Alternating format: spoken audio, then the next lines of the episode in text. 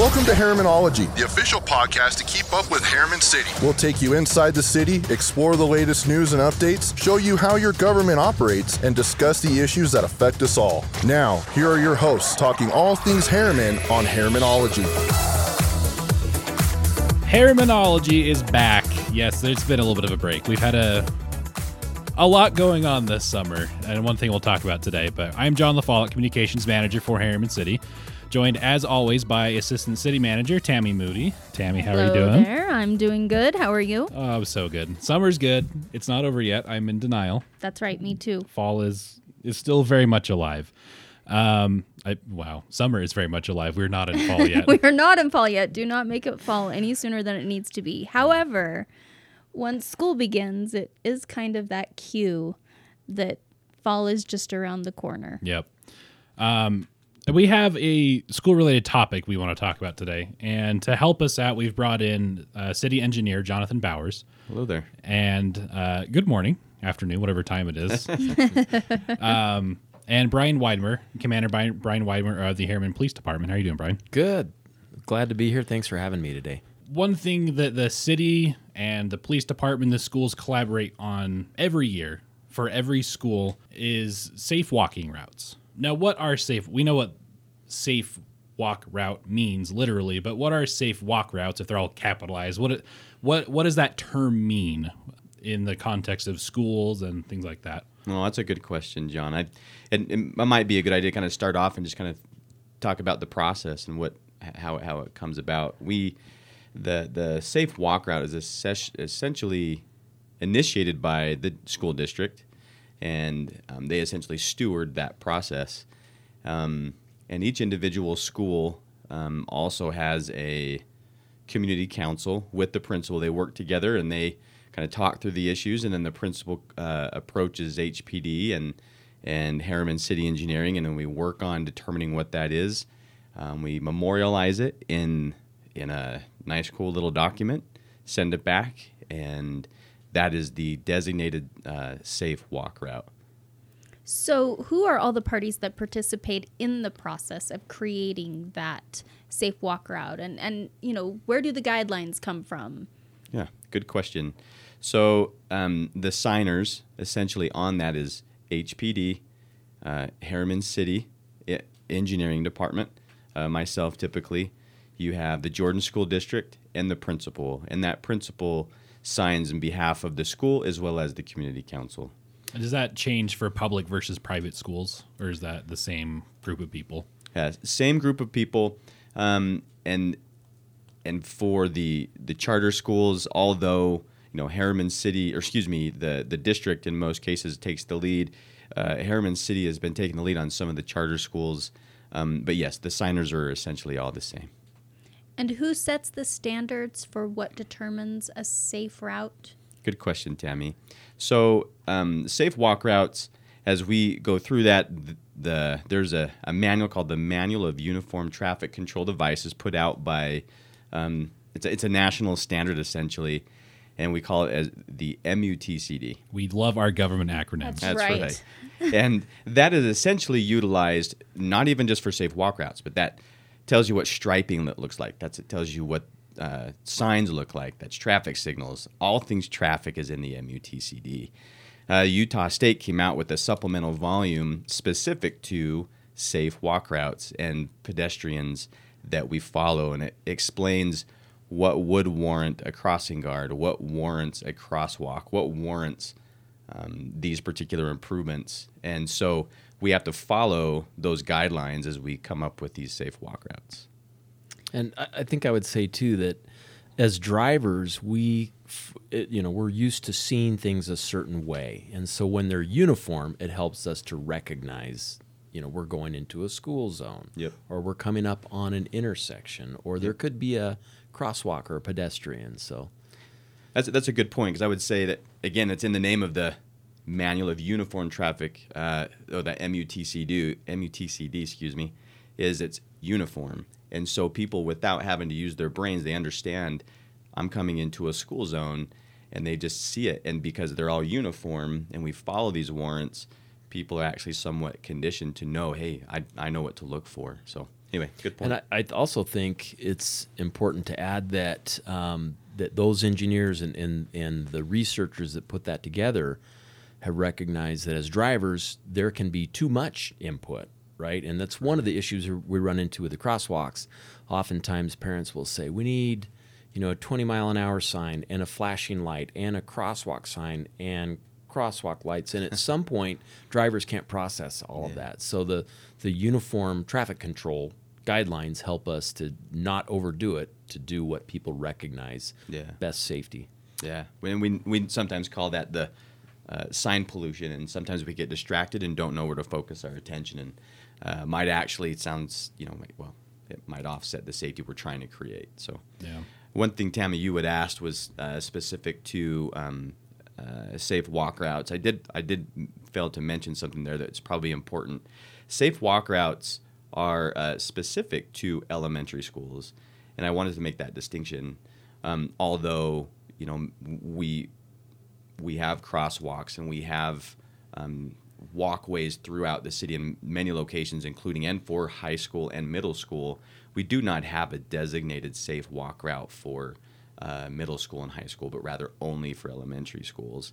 Um, and it's and it's intended to route the the students from their home to the school, and so that's that's also uh, an, an important distinction, I think, for a safe walk route. Yeah, I was gonna say what the purpose was of the safe walk routes. How far out from the school does that go? How how much area do you consider when you're talking about a safe walk route? What kinds of roads are, are going into consideration? Well, that's a good question, John. And we essentially have to take the boundary of that elementary school and we have to have a designated walk route from the furthest resident within that boundary to the elementary school.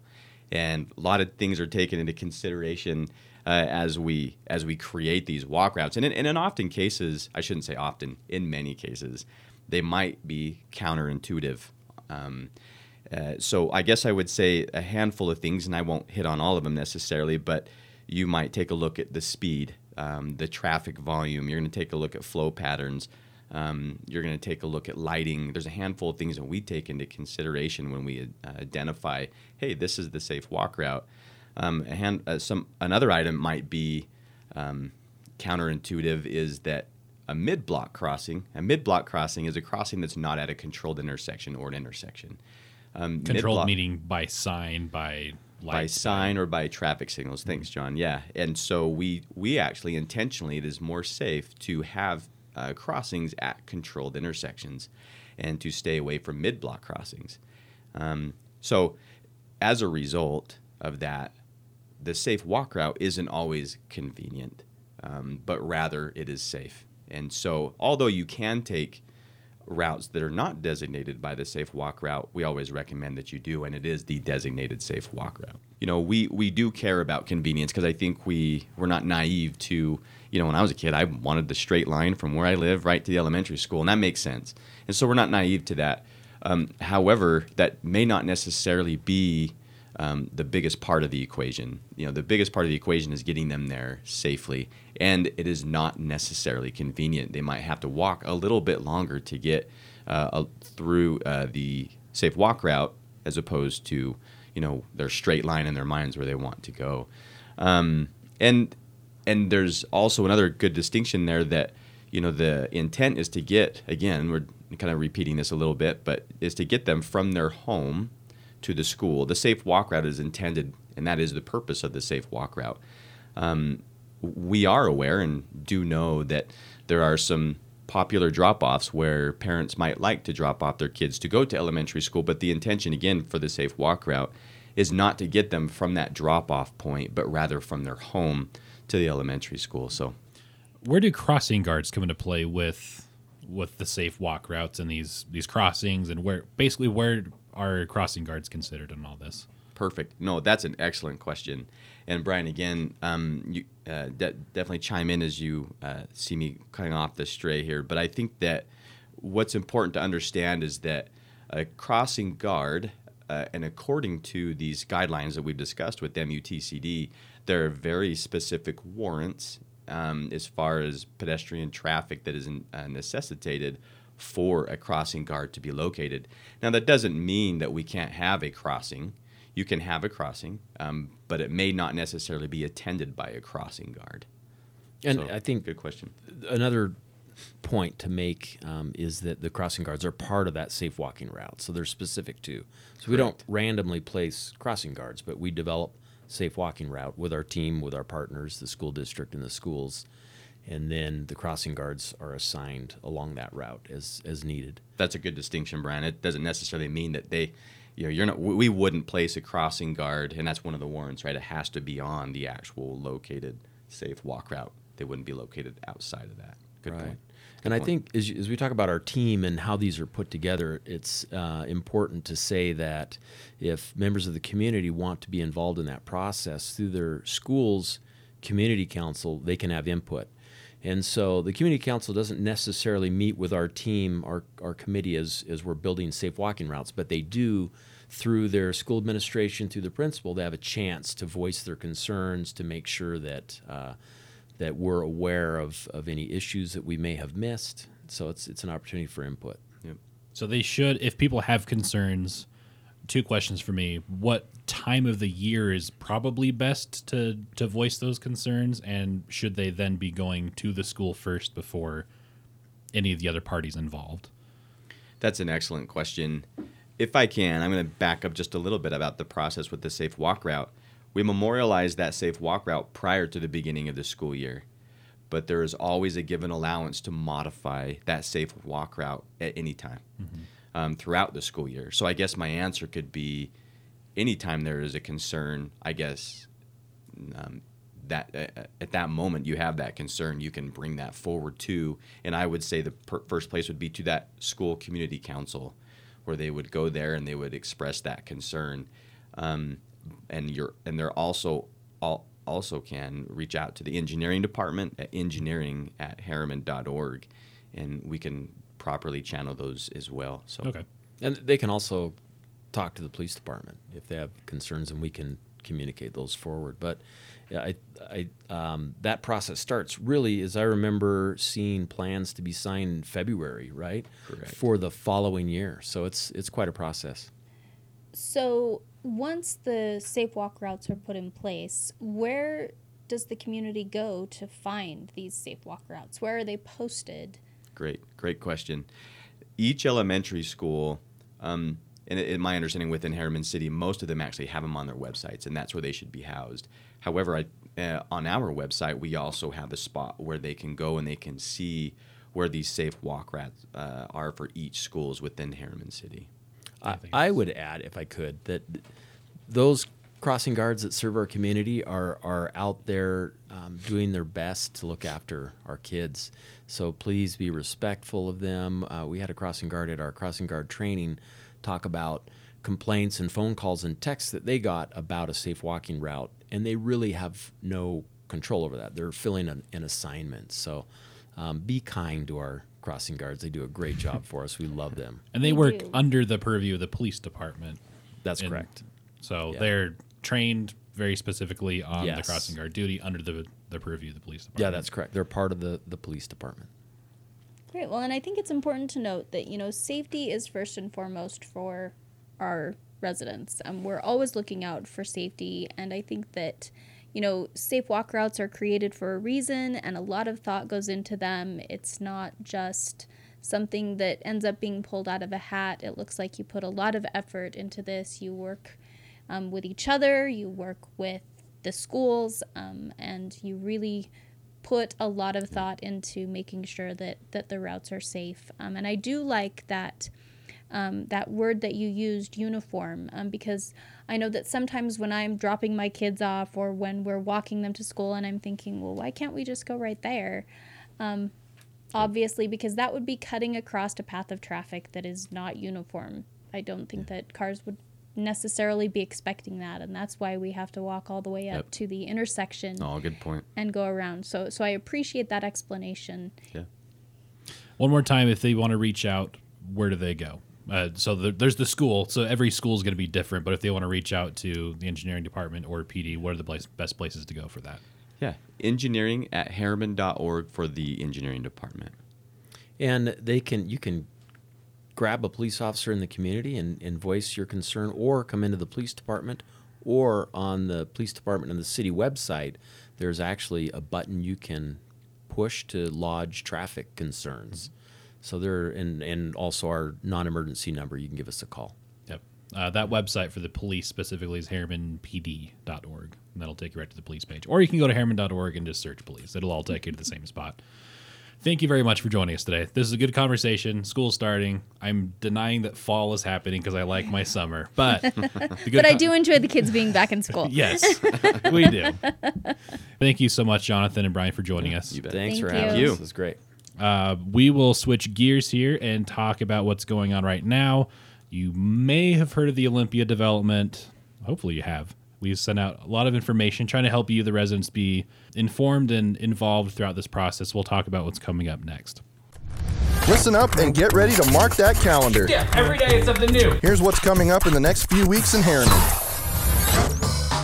The Olympia development is one of the biggest projects in the city going on this year. Um, and if you're new to this, a quick recap is the. Oh, we've also discussed it in depth on a previous episode of Herrimanology. You can go back and listen. But uh, Cliff Notes version is the Olympia development is entitled in Salt Lake County land outside of and west of Herriman city boundaries. And over the last many months, the city has been working with a developer to discuss potential annexation um, and figuring out what the development might look like if it is annexed or absorbed into Herriman city boundaries. And if you're unfamiliar with annexation, basically uh, the developer can ask the city to be absorbed into its boundaries, and the boundaries of the city change.